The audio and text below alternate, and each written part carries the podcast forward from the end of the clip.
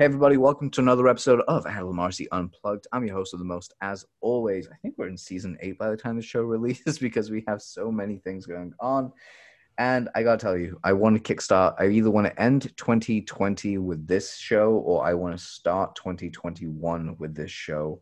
So, for my team that are listening in, we know what we're doing. Guys, you are in for a treat. The person I have on the show today has become a just someone I've connected with. Sometimes when you meet someone, you just get on like a house on fire. This is definitely one of those people. At the end of the first interview that we spoke together and I just looked at him and said, dude, I got to get you on my show. And he agreed so very nicely to do so. So today's guest is the one and only Dr. Richard Schuster. And before we bring, bring him on, he has one hell of an incredible story to tell. He has an incredible offer to share with you guys at the end of this. Uh, so we'll be discussing that a little bit more because it, trust me, it's mind blowing. Um, but most importantly, he's a huge nerd, and I love people that are nerdy. So we're going to go into Star Wars and cooking and all the other fun stuff as well. So that being said, uh, please welcome Dr. Richard Schuster to the show. Uh, hey, Dr. Richard, good to see you. Great to be here. A lot of pressure now. House on. We're you we're using uh, analogies and nerds and Star Wars and cooking. So I, I'm excited to be here. We're gonna have a lot of fun today. Oh, for sure. This is just definitely. I think after our first phone call, we realized there was a lot of commonality. We're like, we, should talk for longer. We should definitely do this. Um, but right off the bat, I've got to ask you. So you have one of the most interesting and slightly insane stories that I've heard of. Specifically, going from medical to like very Eastern uh, philosophy and understanding, and kind of like marrying the two. Um, but to get my audience a little bit more in depth and caught up to who you are, uh, do you mind just sharing us a little bit about your story? Yeah, sure. Uh, you know, it's it's interesting. I I likened myself in my youth to a young Tony Stark, and I'll tell you what I meant by that. I, I didn't have the beard then yet that I do now, but in my early twenties, I uh, I was I was doing IT consulting, and I bid on a government contract with the Department of Defense that I had no business winning at all. There was no reason that I should have gotten that, but I won. And it wasn't making missiles, and I, wa- I wasn't designing weapon systems or anything like that. But you know, it it gave me a taste of what could be, and I that really went to my head pretty quickly. I mean, I I, I came home after I won that contract, and it, it was sizable. I mean, it was enough to get started. Uh, but it wasn't like you know a gazillion dollars. But in my mind, that's what was next. I mean, I would go home and I'm looking on eBay for private islands because you, know, you, can buy private islands on eBay. I, you know, most people don't. I did that. not know that. I yeah, I was gonna and I was gonna name one after myself, and I was researching private jets, and you know, I was gonna have a whole Star Wars done out interior on my private jet, and like this was what was coming to me. I was gonna be. Was going to be awesome. I was going to be uber successful. And I became so focused on having things for the sake of having things and the money and the power and the women and all the stuff that was going to come with that, right? Uh, thing was, I had gotten a bit away from who I used to be. Like eh, when I was in college, when I was young, everybody had something to offer me. And I was always genuinely curious about people. And, and then I got into that, in, I got out of college and I started working and you know you just get into this mindset of well you've got to you've got to climb the ladder or create glory or whatever it was. And so as i'm building this it company something pretty unexpected happened and that i got into a car accident in which i, I broke my spine and, and i almost died. And that was uh, that was a catalyst essentially for what's going on in my life today yeah because I remember you actually did talk about that. Now, before we jump into this, because it's very, very interesting and how we connected specifically was very interesting, I want to talk about today's sponsor for the show. And of course, that is your success insights.com. And by the end of this show, you'll truly understand what your success insights are and how you can get to your peak performance. I've actually taken the test, it takes literally five minutes. It's really interesting because that was the thing. Like you hear Tess yeah, it's only five minutes. I did time this. It literally takes five minutes, and I have a really bad ADD brain. So if I'm not into it, it will take me forever. I got it done in five minutes. It's incredible. So that's a big thing. And of course, our other show, uh, the other sponsor for the show is The Daily Helping, which is, of course, Dr. Richard Schuster's podcast, which uh, helps you out in many, many different ways. And just want to give those two a quick shout out for our show. Before we jump into my personal question, I want to ask you is you started changing things after you broke your back, but it wasn't until you had the incident with uh, the other incident, basically, it was life threatening, that really changed things around. So we're going to discuss that in a moment. But from car crash to success insights and what you do today, what was that journey like? You know, I, I would love to say that, you know, when I broke, when I had the accident and broke my back, that I just like shook my fist at the sky and said, from this moment on, I'm only going to help people. It really wasn't like that at all. And really, what what happened was during the accidents itself. There's there's a phenomenon in psychology referred to we refer to as tachypsychia. And tachypsychia, most people haven't heard of, but essentially, tachypsychia is a fancy way of describing Neo in the Matrix when he's dodging bullets. So, for people that, uh, not everybody, but a lot of people that have been in environments where they feel they're about to die or they're and it's more than fight or flight. Like it's because when i when i made a left hand turn and i was casually making my turn but i could see this car just screaming through the intersection i knew i was toast. And and it wasn't one of these moments where i was pleading to a higher power to spare me oh if you if you save my life i'm going to be i'm going to give presents to orphan boys and girls for, the rest of my life it wasn't like that i knew that I was dead. And, and what tachypsychia is really interesting because even though from when the, the car hit me, my airbag goes off and I'm sent into oncoming traffic, and I ultimately hit a telephone pole. That's what broke my momentum. Maybe three seconds, right? In that moment, though, it could have been an eternity. And I, I can look down and I, I could see my center console crushing into my ribs like it was an empty can of Coke. And I I look up and my windshield has just completely shattered, but I'm seeing like in slow motion little bits of that glass floating in the air and reflect refracting off the sun's light. And I'm having this dialogue with myself about, okay, now I'm about to die. And then like then I'm processing what's happening next, what's gonna happen next. So it's a Saturday night. I happened to I was wasn't married, wasn't in a relationship at the time, but I happened to know that my parents were out with friends. Well, now I know that they're going to get a call that interrupts them with their friends, and and they're going to find out that I'm dead. And I was like visualizing my mom and just dad just crying, broken, destroyed. My brother then getting that call, uh, and I and I became incredibly guilty about that. Uh, and though the accident wasn't my fault, I then started thinking about what have I really done that I'm proud of? And the answer was not much. Yeah, cool. You know, so I had I had this this gig with the DoD and had a nice car and you know had gone to Europe a few times and I had done some cool stuff, but like you can't take the car with you. You can't take the watch with you. You can't take that stuff with you. And so what began from that was this you you mentioned the journey and it was a journey because I would love to say, yeah, I just, you know, I walked away from that tech company. Like Tony Stark came back from his experience with this glowing thing in his chest, and, you know, all of a sudden he's like, we're not making weapons anymore. It wasn't like that for me. Uh, I went back to work for two years. And each day I became, after I recovered, that is, I went back to work and um, yeah, I was going to say, I don't think you're going to be. No, it did. It would no, like it, anytime soon. Yeah, it took months, but when I got back, everything was kind of like this shade of gray. Like all of the life and color had been sucked out of that experience for me. And the longer I was there, the more miserable I was.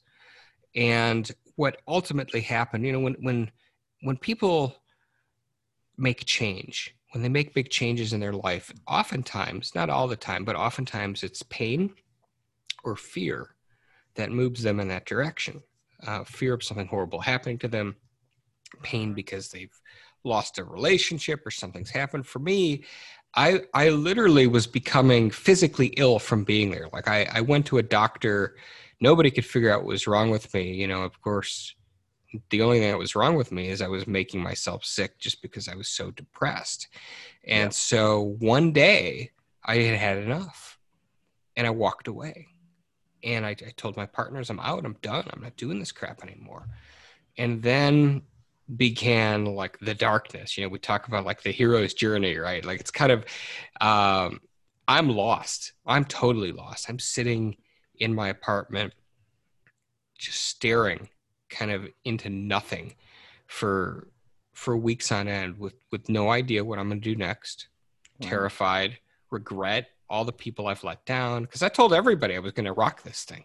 Everybody in the world, like I shouted that to the rooftops, and so I failed, right? Like I that that was going to be my legacy, and and now I had no direction in my life whatsoever. And it's interesting. I, I tell people that if Instacart had existed I don't know if you guys have Instacart in the UK or what they call it there, but uh, if Instacart had existed then, I don't know what I'd be doing now because really the, the, the switch was a random encounter at a grocery store. I was in a grocery store and I overheard these two women talking about their teenage daughters on social media and bikini pictures and you know making you know lewd gestures and things of that nature mm-hmm. and um, I, I interjected into their conversation. I just happened to be in the right aisle at the right time. And I heard that. And, you know, I and had this IT knowledge and just shared with them a couple tips, no agenda, just a few tips they could use to keep their families safer on the internet. And their eyes, like, like I freaked them out. Like I didn't want to freak them out. That wasn't my intention. But their eyes got huge, and you know they're looking at each other with panic and like, "You have to come speak at our school PTA." And so, you know, I'm like, we'll have to see if I'm available. You know, of course I was available. So I said, yeah, I think I can fit it in. And so then I went there with no agenda whatsoever, not trying to sell anything. I was just, I made a PowerPoint presentation for the first time that, you know, I wasn't like trying to sell software or do anything. I just, just was trying to be. Yeah. And all of a sudden, like as I'm up there talking to these people, one, I'm realizing that I love speaking which was kind of cool. But two, it felt good. And I felt something awaken in me that was alive for the first time in a long time. And as I was doing that, uh, at the end of it, this guy came up to me from the audience, and he was a local police department on this uh, police officer on that cybercrime unit for that city. And he said that you're a really good speaker, and you as a civilian can say things that we as law enforcement can. And so now I'm teaming up and I'm speaking at schools, and uh, this is fun for me. And and at one of these, a guidance counselor came up to me and said, "You know, I heard you talk. I have something to ask you. We have uh, a young boy, a seventh grade boy, who really needs some help. We have lots of female mentors, but we have no male mentors. Would you take this kid on?" Again, I had lots of time and still money left over from what my company. So um, sure, you know, and I and I kept this kid for two years, and when I when I got him, he was biting, which is you know not something seventh graders are typically doing, right? And parents had split and just in a bad place. And, and I'm not so arrogant to say I'm the reason his, he, he improved, but I was part of that change process. And that was like another little ding, like a little kind of light bulb that went off over my head. And and then I decided to apply to graduate school. And I got a master's in social work and worked with, uh, you know, a lot of kids who had been in Hurricane Katrina. And I, I saw a lot of stuff that humbled me and, uh, you know, was was really powerful. But I, I wanted more. And so then I got that doctorate in clinical psychology and advanced training in forensic and neuropsych. And, and then now I'm a psychologist, right? So uh, I thought that's what I wanted, right? So okay, I, I, did it. I went to graduate school, which was for for those who knew me when I was young, shocking because I was um, not the best of students in high school. Mm-hmm. Uh, uh, Would you so, say you were disruptive or non-disruptive? Uh, um, disruptive in my youth. Disruptive, like from kindergarten to eighth grade. Not really disruptive in high school, um, but certainly a bit of, for sure yeah, I can sure. see that. You would be the total class total class that. clown, and, and, and so uh, you know, and, and, college was a lot of beer and Mario Kart in undergrad. So they're they're really, you know, I didn't really take academics seriously until graduate school, but you know, now I've. I, have I've got my doctorate. I'm practicing. I'm a grown up, right? I'm married. I'm doing all these things, and I just I felt like there was something more that I could be doing and then that's what led me to create the podcast. And so it's wild, you know, I, I do these shows a lot, but it's still surreal to me that you just rattle off 20 years of your life and condense it to five minutes. But um, that's really how I went from the accident. That's really what I, I, I called it, you know, Richard 2.0 at the time, because like that was a different me because, but the accident was the catalyst for it. It's amazing, especially considering like the ways that you change around and what you're doing today. So, mm. like, guys, just so you know, there is a lot of stuff that I'm asking here, and I know the format is a little bit different to who I usually how I usually do this, but you have to also realize, Dr. Richard has like um, what he's built with your success insights is kind of incredible, and that's why I want to like we're driving towards so you know what's happening. But driving towards that, you had another secondary thing that happened. So, like during this time period, had you built Success Insights before the second thing happened, or was Success Insights after? Because I feel so, like it was before. It was. What happened was when I when I started the podcast because I I felt I, I worked a lot with sexually abused children, and that was heavy work and yeah. a privilege certainly. I mean I, was grateful to have that impact and, and be able to help them.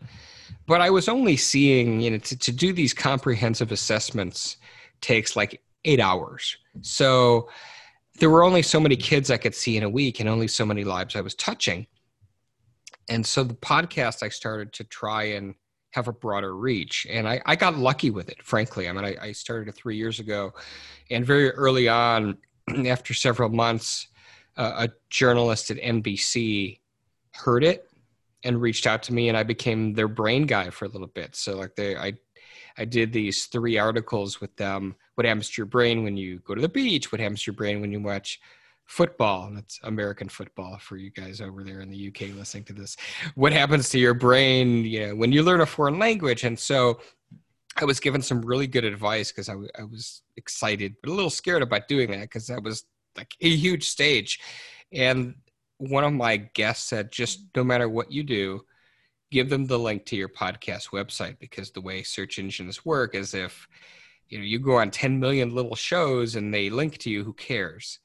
But if if NBC or Cosmo or Huffington Post or some of these people backlink into your show, that's going to shoot you up pretty high and that's what happened and then i went from like my friends and my cousins and my my mom listening to my podcast to now we're in 150 countries and so wow. even then you know I, I i'm not i mean you know me i'm not like a flashy guy and i don't throw my title around and you know people started using the term influencer with me and i said well when okay so how, how did that happen? And then when enough people started using that term that had no connection to each other, then I was like, okay, so I've got a platform and people are apparently going to listen.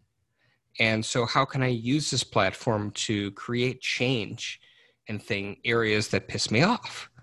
And one of the things that pissed me off as a psychologist was the assessment industry.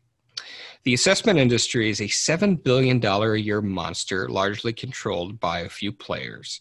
And what I didn't like about the industry was number one, it's extremely pejorative. Every test, for the most part, by design, is about finding things wrong with you so that in turn some medical professional can turn it into a billing code and make and bill and it's like a vicious cycle number two the people who need access to them the most often can't get them because it's expensive or you can only get them by going to see somebody like me and paying three to five thousand American dollars to let you take it. And then even if you could get the results yourself, you couldn't understand it because it's written in such a, a, way that only a medical professional would be able to make sense of it. It's like when you read legal contracts and they have all this these crazy words in them that only lawyers can understand. It's kind of the same thing with these things. So I, I when I decided to create your success insights, and I started this with a partner of mine that I went to graduate school with. I wanted to do to this industry what Michael Dell did to the PC industry, and you know, so far none of the big players, you know, have, have sniped me. Like I've gone to conferences and I've seen the booths of these other guys, and nobody's, you know, I, have never had like a red laser on my chest or anything yet. So that's a Not good yet. sign. That- Not yet. You know, the day is young, but um, yeah, I wanted to do the following. I wanted to create tools that anybody could access, no matter who they are, no matter where they are. Number two, I wanted things that celebrated and highlighted people's gifts and not just their deficits. It's, it's important to know your deficits and where you need to improve, but you should also know what's good about you because, you know, just knowing strengths or just knowing weaknesses in a vacuum is not good, but you need to know both. Number three, I wanted them to be affordable. Our most expensive offering is $50, 50 USD. Number yeah. four, I wanted them to be self scoring and self interpreting so that you didn't need a PhD to understand them. And number five, I wanted to build the whole platform on a system where I could reward people financially for helping me help others.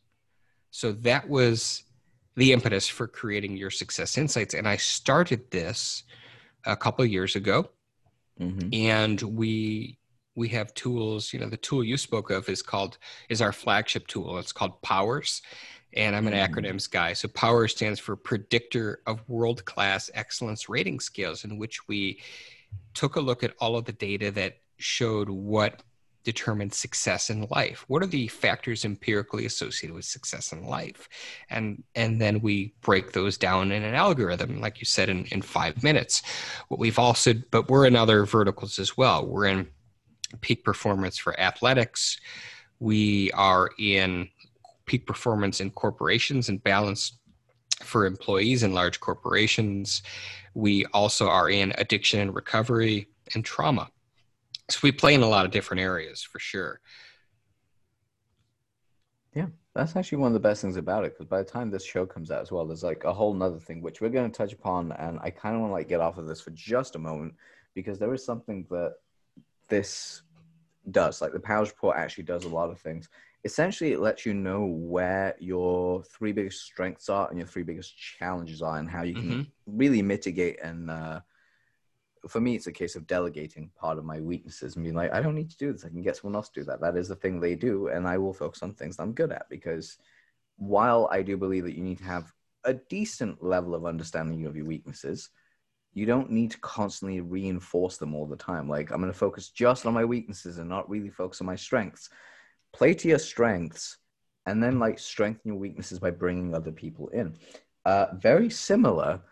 So, essentially, what I'd say is it's the equivalent of being a Sith Lord, like Darth Sidious himself. You're the most strongest one of them all, but you bring in an apprentice or two to like delegate the parts of your plan that you don't really want to take care of, like that, corrupting that, a young Anakin Skywalker. I, I like that, uh, uh, although I, I, I wouldn't invoke the Wait. rule of two for that. I would say delegate yeah. to as many people as you need, well, but Okay, or we can switch it over to the De- Jedi Order, the o- older Jedi Order, like the Qui Gon Jinn Jedi Order that would have mm. been had he been around, where you know you're you're taught to question things, or if mm-hmm. you want the Brotherhood of Assassins. Okay, the Assassin's Creed people. If you want to go there, we'll go with them. I'll go with they, all of it. it's all the above. I started playing Black Flag again because of you. So good. I'm glad I had that influence on you. Yeah, because it's it's been sat on my Xbox for like absolutely ages. Like I've completed this, but I've not played on my Xbox One yet. I have time. It's gonna play on Black Flag when I get a free moment. It's really relaxing. I'm, I'm gonna be checking out Odyssey when I get back from uh, from my trip because uh, I know yours is Origins is your favorite. That one really connects. For sure, I love Origins. So curiously, like uh, so, the story about Star Wars, and this is very important because I believe everyone has their Star Wars defining moment. For me, it was going with, I think it was my sister I went with when I was like five or six years old. Um, saw it in the theater when they did the re release. But you had a very, very interesting experience because you've been able to replicate your experience with your kid, like with your kids. So I'm very curious, like, what was your very first Star Wars exposure? Because this is like when it first came out. Yeah, so so you're you're dating me here, but yeah, I saw episode four in the theater in 1977. That was the first movie I ever saw. my father took me to see that show, and I just sat there wide eyed. For whatever reason, I have like a vivid memory of the Tusken Raiders carrying Luke unconscious. And I just remember turning to my dad, like I was already in, like emotionally invested in Luke, and I hardly knew anything about Luke. That was so, you know, in hindsight, so powerful about that movie. Like you, immediately were connected to the characters. But uh, that was a a life changing moment for me as a as a kid because my whole childhood was Star Wars, and you know I, I would earn my allowance, and and then it, it became like this thing because I I would get allowance, and then my parents would take me to Toys R Us, and I would pick out my allowance. My my one dollar was worth an action figure, and I remember um, just being able to get basically one a week. And so I, I, I loaded up pretty quickly on a collection. And, and so, you know, like when it was, you know, when I was six, I was Darth Vader and my dad like took this giant cardboard tube and we painted it. And it was like this, you know, like neon pinkish lightsaber and just, he, he used to bring, uh, bring things home from work like these empty plastic containers and like i would um fill them with water and put Han Solo in it and stick that thing in our freezer and just I would just like have a block of ice melting on the floor, and much to my mother's chagrin. Or I would, you know, blue. I, I the the thing that was also interesting is that we would my brother and I, as he got old enough to play with me. Um, like when Empire came out, between Empire and Jedi, like the thing. I so I grew up in in Detroit, Michigan. So when the winter came, like we you just it was Hoth all the time, right? So right. we're out there out there with our figures, and we'd lose them. We would just lose figures. And then when the the spring would come, they would thought, oh, well, there's that stormtrooper, like because as the snow would melt. So, uh, you know, I mean, I just I have such cherished memories with Star Wars. And then I had a cool moment where when Episode Three came out, which at the time we all thought was going to be the last Star Wars movie. Yeah. So that was 2005. And I had an opportunity to take my father to see that, which was really cool, a cool moment for me. And then when episode seven came out, I had a chance to take my son, who was just about the same age that I was when I saw episode four in the theater. And yeah. just uh, very like it, at all these different levels. And the movie wasn't even that good. I, I did not like the prequel trilogy at all. But nope. um, when, but I just being able to sit there and look at him sitting next to me and with a bucket of popcorn that's way too big for him, and um, you know how excited he was, and it, it just it was like this multi generational parent son moment that was just cool as hell. That is just amazing. And I, I love the fact you can feel the actual love in the way that that's transcended down. Now curiously about star wars. Have you seen the clone wars tv show? Oh yeah. I loved it. I, well I, I in the big clone wars tv show was like star trek the next generation. It, it, it had a rocky start yeah. with but by the end oh my it was God, so good. through. I'm happy. Okay. Like the only sh- the only episodes I can't really get into are the overly political ones. I'm like I usually tend to skip through those and quickly read a synopsis on them. Uh, not all of them, but some of them, because like you know, just a random planet attack where it doesn't really hold any bearing on the next episode. I'm like, cool. If um, I if I could meet Dave Filoni, I would give him a huge hug because mm, his Star Wars is more Star Wars than anything, with the exception of Rogue One, which I loved. Um, you know Brilliant. it's just everything he's made is is amazing and it's the right that's right. Like he gets star wars better than anybody and yeah, the clone wars by the end. So what season are you on right now? Like three? Four, four? five. I'm four, four, i'm closing on a five. Like all right i mean five six and seven are pretty intense. Mm-hmm. and, and, then rebels was a brilliant show in its own right. Yes. so um they they've done a great job with that yeah, uh, without a doubt, it's like one of the craziest. And, and the thing is, I actually went back and watched the very horrible Clone Wars movie. The oh my god, it was unwatchable. Unwatchable. Oh, I get so much shit from it to this day from family members because of what happened. Because you got to bear in mind, I was like 11 years old, 12 years old when it came out. and I'm sold on Star Wars. Like Star Wars has been my thing. I forgave the Phantom Menace because I was too young to have a critical mind over this kind of thing. Actually, would have been oh, would have been at 13. It was when the first Spider-Man movie came out, basically, like the one with Tobey Maguire. So you have Spider-Man, Star Wars opening literally the same weekend. Now, my family, everyone's like, in my head, I'm like, I'm gonna go see Star Wars because that's why we're going to the cinema. Like, I, I've been told I'm going to see Star Wars. Fine get there, and everyone's like, "Oh, we're gonna go see Spider Man." I'm like, "No, no, no! You're gonna go see Spider Man. I'm gonna go watch Star Wars." Like, you're a kid. I'm like, I don't care. I got popcorn. I got Star Wars. I'll be fine. For some really weird reason, I managed to persuade them to go to see Star Wars, which is a regret I have because I had never lived that down. Like last 17 years of my life. Remember that one time you said that like Star Wars was better than Spider Man, and then you were wrong. never lived it down because everyone fell asleep during the movie. I was waiting for one scene, which is Yoda being a badass, and he was for like three minutes, and that was it. You were done. It was like the longest, crappiest, anticlimactic scene ever. So I, I never I, lived that down. You know, the the Phantom Menace was George Lucas said he wrote it basically from the perspective of a child. And let's face, you know, uh, the, these movies are are designed to sell toys and yeah. at least the, certainly the, the, prequel trilogy was. And he uh, so he wrote that you know where you're basically you know it, it's a ten year old boy and they want you to view it through the eyes of a child. I, I think yeah, Attack of the Clones and Revenge of the Sith are tolerable, uh, if not good. I, I actually once I, I like Revenge of the Sith a lot once they get past like Clone there's, it's funny. Like there's a silly moment where they're you know rescuing, and I, I did air quotes for those listening, of course, uh, rescuing the Chancellor, and like yes. R2's fighting these super battle droids, and they're like, it's like, uh, you know, silly humor, and they're slipping in oil slicks, and like that's nonsense. But after that, mo- after they got off that Star Destroyer, whatever the uh, Venator yeah. class, whatever I think they called them, and they got it. They got off that, and it became really dark really fast. Oh yeah, it, and, that, that, the speed of how it went dark was insane. Yeah, you know, so I I liked that movie. You know, I mean Hayden Christensen is just, you know, I don't know if it was the writing, but like it's not that it's what they played him as and this is something that i for years i wondered about sorry to interject here but like it was something that i realized uh, a few just like about two years ago.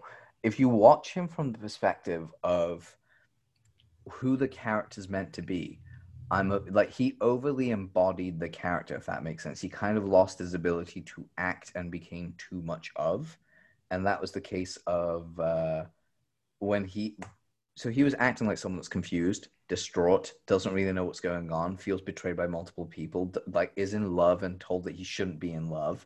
So he's got this internal conflict going on all the time, and they're like, that's the reason he comes off the way he does. It's also because he wants to give enough of a perspective that the audience can like marinate into his confusion, which I thought was brilliant, but I think the execution was slightly off, personally speaking. But I did like Revenge of the Sith more after watching Clone Wars. Yes, it it made it a, it made it a better movie for sure. Doubt, and, and when you, uh, I won't spoil anything for you, but when you finish Clone Wars, then you'll you'll feel that even more. But um, yeah, you know. I've been told this. I'd still say one of the one of the only scenes in Revenge of the Sith that really like for me was like the darkest turning moment. Uh, like how quickly it unraveled because I remember it was a whole thing with uh, what's it called? Anakin is what was it? Mace Windu. God, my God, I can't remember. So, was it Plo Koon and um, one of the other Jedi's who's like whose name I cannot remember, but or Shaak Ti? No, it wasn't Shaak Ti. They get completely destroyed and eviscerated by the Chancellor. Yeah, it was Kit Fisto.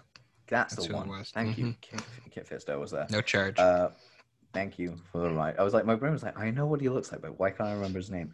Anyway, so you got all three of them get completely like two of them get wiped out within seconds because shows you how good uh, what was it, uh, Palpatine Sidious is.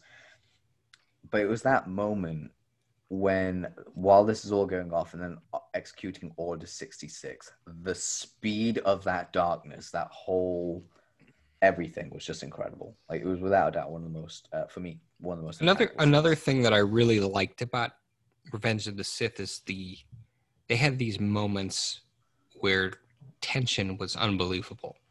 Mhm. Like the scene where just before that, where Mace Windu tells Anakin, you know, basically hang out here if you're telling the truth and you know, we'll exonerate you kind of. And so he's sitting there and they play this dark music and it's just a shot of him and a shot of Padme and back to him and you know and then he just jumps in that jet and leave but this the one scene the one shot it's not even the shot that I really stuck with me and it was a brilliant shot when they're on Mustafar and she's talking to him and he's she is realizing that he's totally gone to the Yeah. dark side and then it pans and then um, she, he goes liar!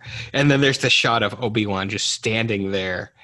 Yep. and, and you know what's about to happen. I mean you you know anybody who's a fan of star wars i mean that's that moment that they've wanted to see especially from my generation like forever right? Like so it, it such a great film. Um, Yep. And you get to see the making of Vader, but I gotta say that that lightsaber duel between Obi Wan and, Epic. and I- without a doubt, one of the top five saber duels I've ever seen in like a Star Wars movie. I mean, like the other one, I'd say like doesn't get enough credit, in my opinion, but it does make the whole movie. Um, Phantom Menace. Yes, you know, I saw Phantom Menace. So this was um, I, I was working at the time.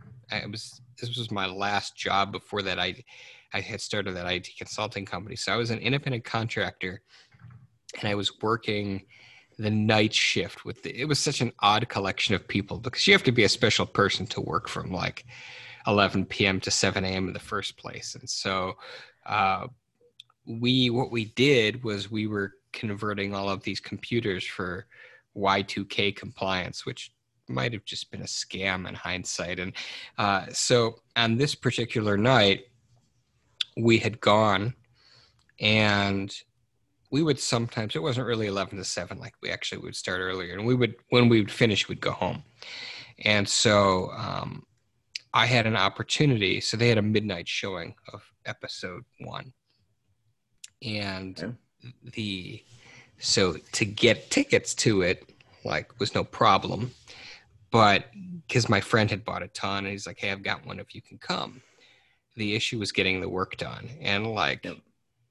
there's a, a server failure and they had to cancel the night we all got paid anyway but it was like miracle of miracles and so like i rushed to the movie theater and met my friends and just like i was so excited and then as soon as i saw jar jar like my heart sunk in the the pod racing and i'm like oh i can't Oh, can't believe we, this. we're not. But no, we won't. We won't go into it. But when when Darth Maul, when those doors opened and he pulled that hood back and the music, Duel of the Fates, Fates, that I got chills, and without like doubt. that was unreal. And, and they've actually, you know, speaking of Clone Wars, they've done a really good job of fleshing out Darth Maul and making him Yeah. more than More. just you know a scary guy with a lightsaber. So. Um, Yeah, I, I really like the story they've used with Darth Maul and how he's gone to, and again Rogue One as well with the Red Dawn, uh, with how they were doing it. That was I really enjoyed Rogue One. Uh, that wasn't Rogue One, sorry, that was Solo. Yeah, that was Solo. Solo, yeah, but Rogue One was amazingly. well Rogue One was great. Rogue One was, you know, and, and it was funny. I, I went with my wife and two friends to see Rogue One, and when it ended, you know, she's like getting up and she's like, "Are you coming?" And I'm like, "No, I need a moment." And she's like, "Why?" I said, "Because I get to be four years old again, and let me be four years old again." Because I Mm. just in that moment that brought everything back. I mean, it it ended in the opening crawl of episode four, so emotionally I was there again with my Back. dad and Yeah. yeah i mean it was incredible it was just just amazing And without a doubt, let's let's start even. We can't lose this, but how fucking awesome was and terrifying was Darth Vader when the whole scene goes black and you just see his red saber and you're like, Yeah, it oh so- shit. it was so good it, it was so good i i That you know- scene, the the entire crowd that I was in, you could physically feel the emotion of everyone kind of going, this is what we've waited almost Mhm. 30 years for. Like we've waited Yeah, for this to just see how good he is. Vader just you know really and, and he wasn't really in his prime. I mean he was you know, but he was just kicking ass you know. So Yeah. yeah, it was incredible. It's It incredible scene. without doubt. just an incredibly weird uh, and incredibly powerful. So as you can see, we are huge Star Wars nerds here. We Yes. tend to do this. Um, but what I will say, there was like some elements from Star Wars that I really, really enjoy. There, there's so many like marketing lessons and ideas and ideation that come in. But one of the things I really like, kind of want to take it back to is the second incident that I, I've been Mm. alluding to, but I haven't really talked. You have you've been dropping teasers. Um, yeah. So if the that. if the car accident made 2.0 version of me, this was the 3.0 version of me. And so I was really lucky with that car accident where I broke my spine. Hey, listen, if you're going to break your spine, T5 is where it's at because it's just that perfect sweet spot where you're not going to be a paraplegic or a quadriplegic. It just gets you in the right spot. And, and so that was my one kind of brush with, with almost death. And uh, not long ago, and not long before you and I met, uh, was my second inc- incident. And Mhm. uh, I had suffered a stroke. And I'll kind of give a, a little bit of backstory with that because I, you know, the, the irony is, you know, we created your success insights and the powers in particular. I mean, the tagline for powers is powers puts the balance in work life balance. And here's the thing I thought I had work life balance. And the reason why I thought that was because I love everything that I do, like you love everything that you do. And Right. that's a lie that entrepreneurs tell ourselves. Like we, it's like our badge, of, like badge of honor. We, I love what I do, so it's not really work. That's a load of shit. The Yeah. reality is, I'm glad to say that. the reality is, uh, if you hate your job, your world is much more stressful than if you love what you do. But I was still burning the candle at both ends. Uh, on the day of the stroke, I got up at 5 a.m., did my morning routine and my meditation and gratitude journaling and worked out and did all that stuff, did podcasts. I worked. Now I would always stop. So, here's the trick. Like I, the, why I tricked myself. I would stop when my kids came home, and I would spend quality time with them and my wife, and we'd have dinner together and make food and read stories and bath time, and I'd put them down, put it right back on the laptop. And so the, the, that day of the stroke, you know, essentially, with the exception of that break for dinner with the kids, 5 a.m. to like 10 o'clock at night and that was typical for me. And i Mhm. was always finding new opportunities and relationships and you know there was a late night podcast that'd go on late night for me because it was west coast and i'm east coast here in the states. And you know you just can't keep doing that. And so i went to bed pretty fired up. Like i you know great meeting and full of enthusiasm i had just done a ted talk and that went well and like I'm I'm I'm firing on all cylinders. Like I'm really like I have found what I thought my sweet spot. And then at about 2:30 in the morning, I woke up and I was thrashing around and I keep thinking of the that fish in slow motion that video from Third Eye Blind Mhm. a, a long ways ago, ago. Yeah, but like I'm I'm just like I I don't feel right and I'm I'm hot and I'm anxious and I'm restless in a way that I've never felt before.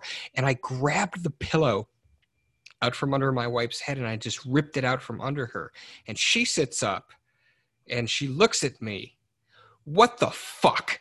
That's what she said. because, you know, like, why would I do that? Right. Why would I do that? I pull the pillow out from under her head. And I didn't say something's wrong. I didn't say I need help. I just looked at her and I said, I'm sorry. she goes, ah, oh God. She just like sighs, collapses, goes back to bed. I went back to bed, which is stupid because my brain's my brain is bleeding. And so fortunately, the dog starts barking at five o'clock in the morning. Okay, so two and a half hours has passed. Oh, and it's my like it's my shift. So um I, when i get out of bed i'm very groggy. I, I, I'm not quite steady and I don't quite feel right. But I also took an antihistamine the night before because I was super allergic and I took it late because I was on that late meeting. So like in my mind, I'm just trying to like figure out, eh, okay, took this at that time. Yeah, it could still be that. So like I, I kind of stumbled my way downstairs and then uh, it was a puppy and we were trying to crate train him and not successfully. So he had crapped in his cage. I'm like, oh, son of a bitch. So now I've got to go back up the stairs because, you know, the, the protocol for that is one person has to take this dog who has jumped in it and he's covered in crap and actually like carry him outside so that he doesn't track it all over the house and the other person has to start cleaning. So um, I was going to be the outside person which I think was the better end of the deal. Yeah, I was going to say so, you, got, you got off lucky. For, yeah. for sure. So I kind of stumble my way back upstairs and I, I tell my wife, you know, that be crap in the cage and she shoots up. She's like, you're slurring your words. And I'm like, huh. Well, you know, Benadryl can do that, I guess. And we're like, okay. So go downstairs, we get the dog to the front door, put the leash on him, open the door, so I can take him out and I pull out my cell phone to go turn on the flashlight because, you know, it's pitch black. And I realize I don't know how to use my phone anymore. And in that moment, that was like Bruce Willis in The Sixth Sense. Like it was like, boom, like flash. Okay, I can't walk straight. Boom, my speech is slurred. I don't know how to use my phone. Like all these clues that were in front of me all along now clicked. I've had a stroke how's that even possible? So I tell my wife that, okay, I've had a stroke. I've got to get to the hospital immediately. And so, you know, now, you know, she, we're waking the kids up and telling them, Daddy's, we have to go, we have to go. And we get the kids in the car. And um, my kids are seven and five. So we tell them I've got a headache. And then my wife drops me at the hospital. And because of COVID, nobody, nobody can come in with you, of course. So I have to stumble my way to this plastic tent at the front of the hospital where there's a woman basically in a wait, hazmat wait, suit. This happened during COVID? I thought this was like last year. Fuck, no, I didn't this, know this was like a couple of months ago. This was a couple of months ago. Fuck. Okay. Anyone listening to this? Yeah, we've got like a guy who basically came out and sounds normal again. Yeah, it, it, it kicking ass. I, I have a history of proving doctors wrong, and I and I pride myself on that. I basically don't like being told I can't do something or that told no. You still, if you yeah. get told you can't do something, that is your trigger yeah, to go that, do the thing. It, it is. It absolutely is. So I uh, I wander up to this this tent, and the lady said, uh, "What's going on with you?" I said, "I believe I've had a stroke." And she goes, "Well, what? Do, how do you know? What are your symptoms?" And I, I said, well, this, this, and this. And she's like, okay. So they, they take me in. First thing they do is they give me a COVID test because they don't want anybody with COVID into the actual hospital. And so COVID was negative. Hooray.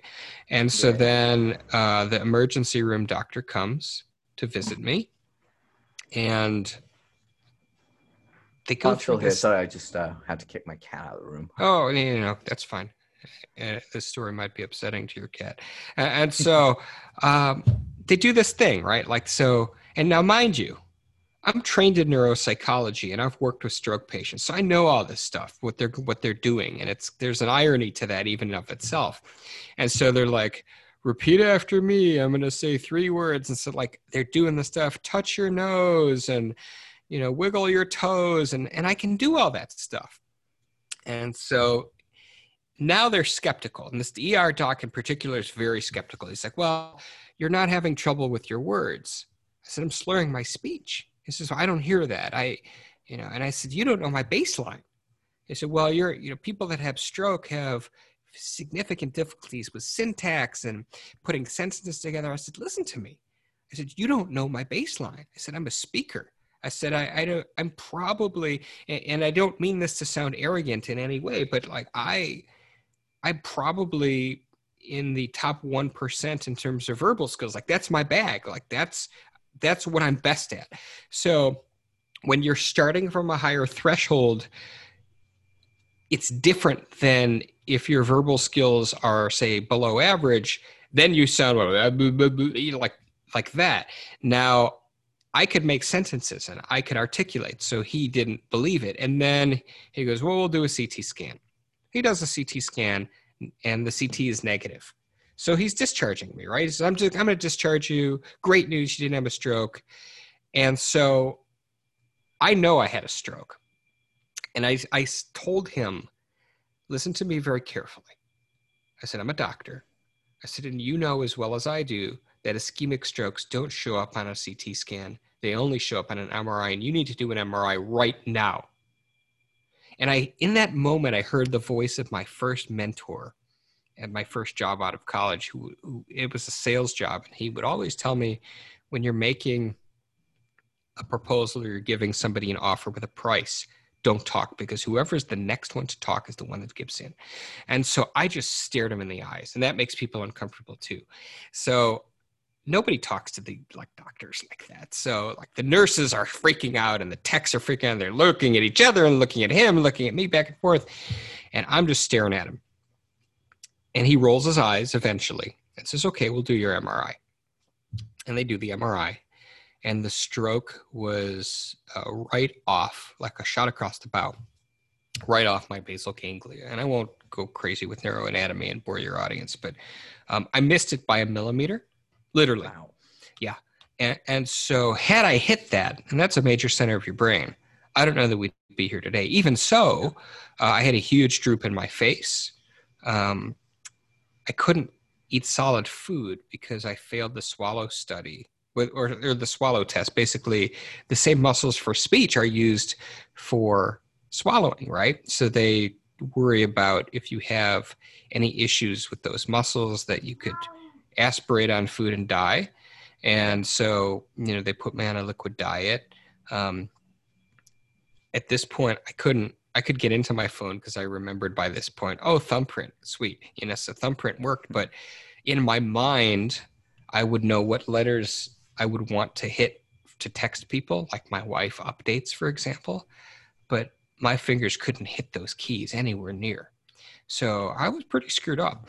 And, uh, you know, obviously once, once they saw the MRI, the guy never apologized, but uh, I, I, probably saved his career because what would have happened is, you know, it, it's not the first stroke, it's the post, you know, it's the after strokes. That's what happened to Luke Perry. That's how he died. He had the stroke, but it was what followed. And he went to a hospital too, but the they're kind of like earthquakes, right? Like you could have one, but then there's these, I liken them to aftershocks. And so um, they immediately gave me blood thinners and admitted me. And, and I, that first night was scary, like admittedly, like I, I didn't sleep at all. And I, found my way into my phone and, and had a picture of my, my wife and my kids and our puppy. And I just kept saying to myself, stay alive, stay alive. Like, cause I, you know, they, they, it's not like they check on you every two seconds. They come every four hours to check on you.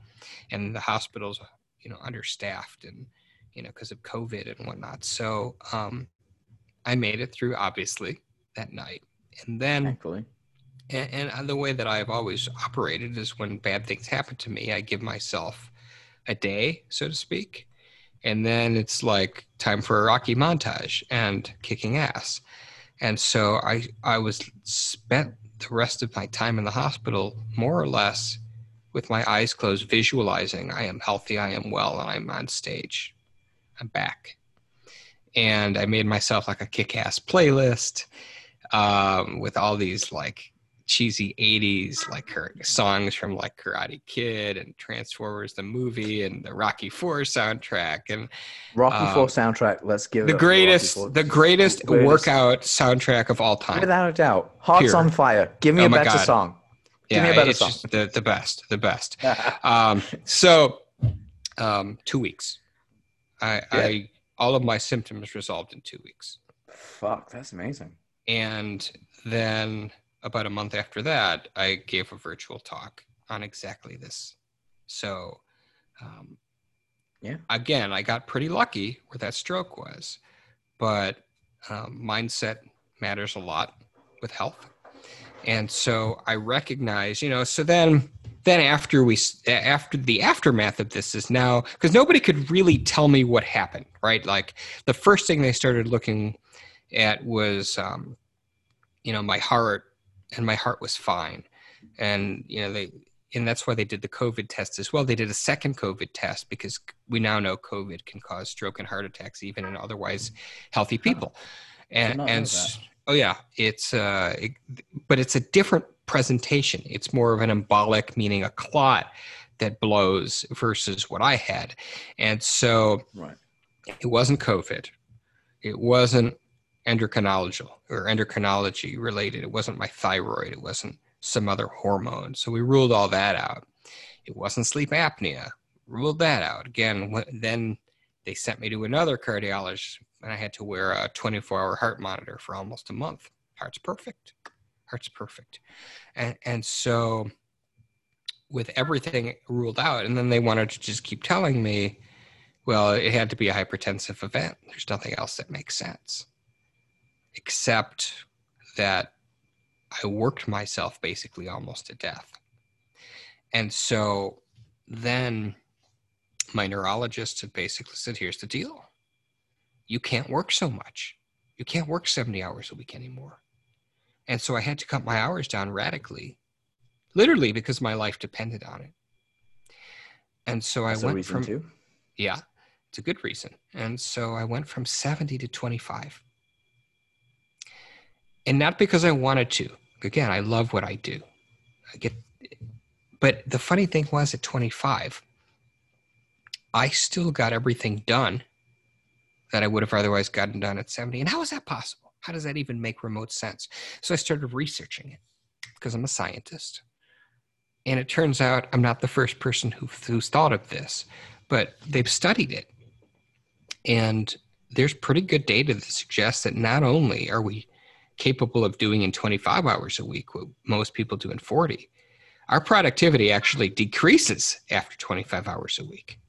Yep. And so I'm now kind of this new mission that I've created for myself, that the stroke has created for me, is to help people really find balance in their lives because one, life is precious, and two, we don't have to kill ourselves to really have everything that we want.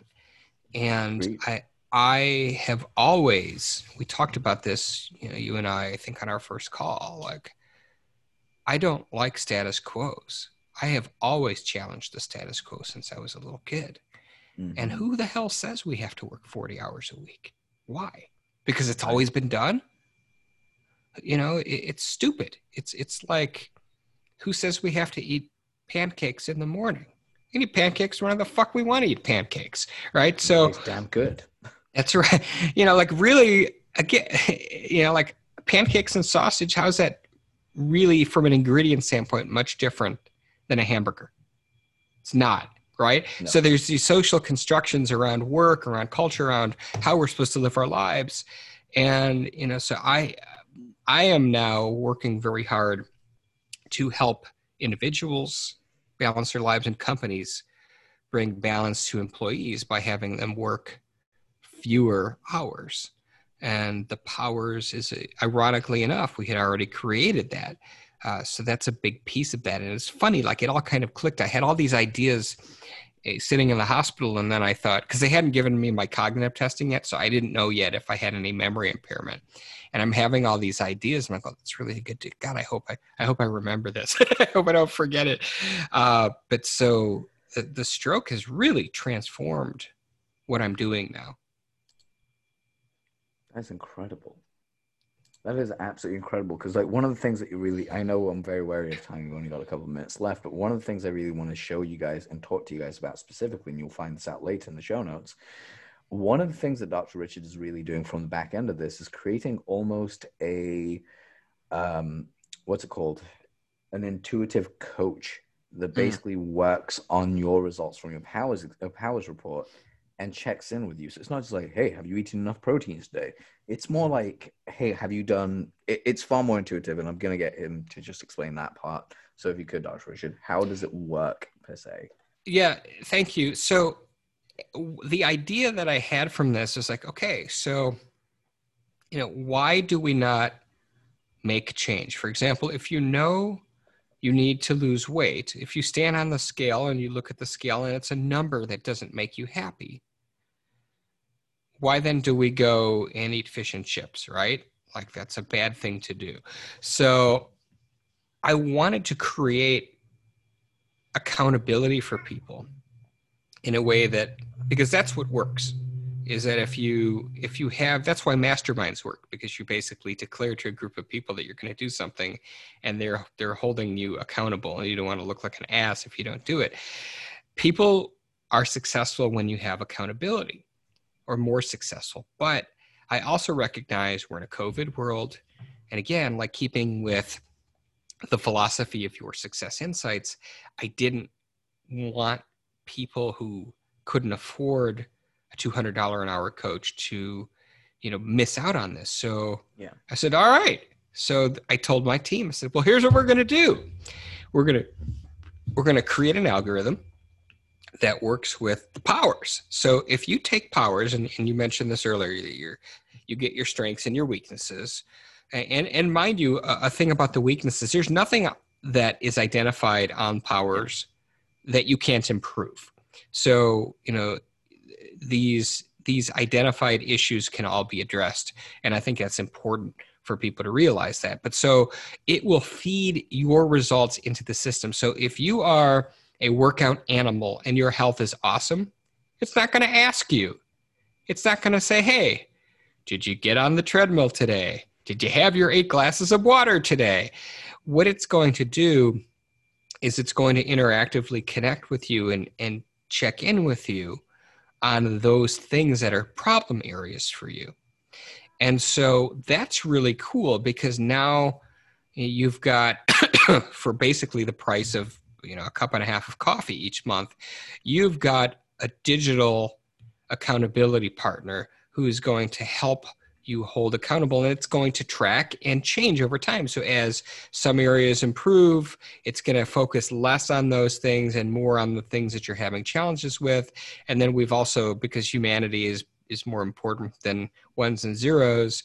You know, we have a, a very supportive Facebook community where you can actually connect with real people and a leaderboard, and it makes it fun. And uh, you know, I, I feel like we've cracked a bit of a nut here in, terms of making change and doing so in a way that's accessible, easy, and affordable for everybody. And that's important. I mean, I really want everybody to be able to, to be able to have access to these things. Yeah, I think that's actually very important here, and something I'm gonna just. Cause I was looking through like my own powers report while we were doing this. So to give you guys an idea, like one of the places that I've got to improve on is my diet, specifically dietary habits and how I snack, because I have a horrible snacking problem. Uh, because I love snacking, it's just really, really fun. But food-wise, when I sit down to cook, quite healthy, and we enjoy that. And unfortunately, Dr. Richard and I didn't get around to eating, like talking about food, which I'm sure we'll do on a supplementary call We have to on. do that. yeah, because there's just so many good recipes that like we didn't even get into, but we will. So guys, please go check out yoursuccessinsights.com. Also go subscribe to the I cannot remember your other name. What's called the Daily Dose? No, the Daily The Helping. dailyhelping.com. Um, yes. Dailyhelping.com. Go check, out, both websites. I would definitely recommend you check out the Powers uh, report itself. Just go ahead and sign up. It's 50 bucks. It's not even, it, it's a drop of water. Seriously, just go ahead, get it. It will really revolutionize the way you think about yourself. The report itself, uh, mine was 33 pages. I don't know if they're all 33 pages. They they are about that long. The what it does, and so for those of you who are like, I'm not reading 33 pages. You don't have to. We've got a, a beautiful summary for the first couple pages that tells you everything you need to know. But that algorithm is going to create a really detailed guide for a whole lot of different areas of your life and how your specific results come to that. Actually, can I throw a uh, can I throw a, a direct URL to that to make it Yeah. make it easier? So you Sure. can you can check the powers at at www.seekyourpowers.com and get it right there. seekyourpowers.com guys go check it out it is incredible uh, we didn't even get to ask some of the more ridiculous questions i get to ask on the show which is why we're saving them up for round two but with that being said uh, guys have an amazing weekend go check out the powers report get it done seek your uh, what's it called seek your Oh my god! What the hell? I had it. Seek your powers. I had this. Uh, the worst part was I had the URL in front of me, and then for some reason, as I went to read it, it just rejigged. I was like, "Oh god damn it! What am I looking at?" So, seekyourpowers.com um, is absolutely brilliant. And as always, Dr. Richard, thank you so much for taking the time and sharing your story with us, your insights, and the humor and the love of Star Wars and everything that in between. I love I love being here and can't wait for round two someday. For sure. We'll definitely get that booked in for you guys and for me and him because I love talking to the guy. Um, guys, check him out everywhere you can. As always, have an amazing weekend. Please rate, review, and subscribe to the show because they help us out with our ratings. And I'll see you next week. Take care.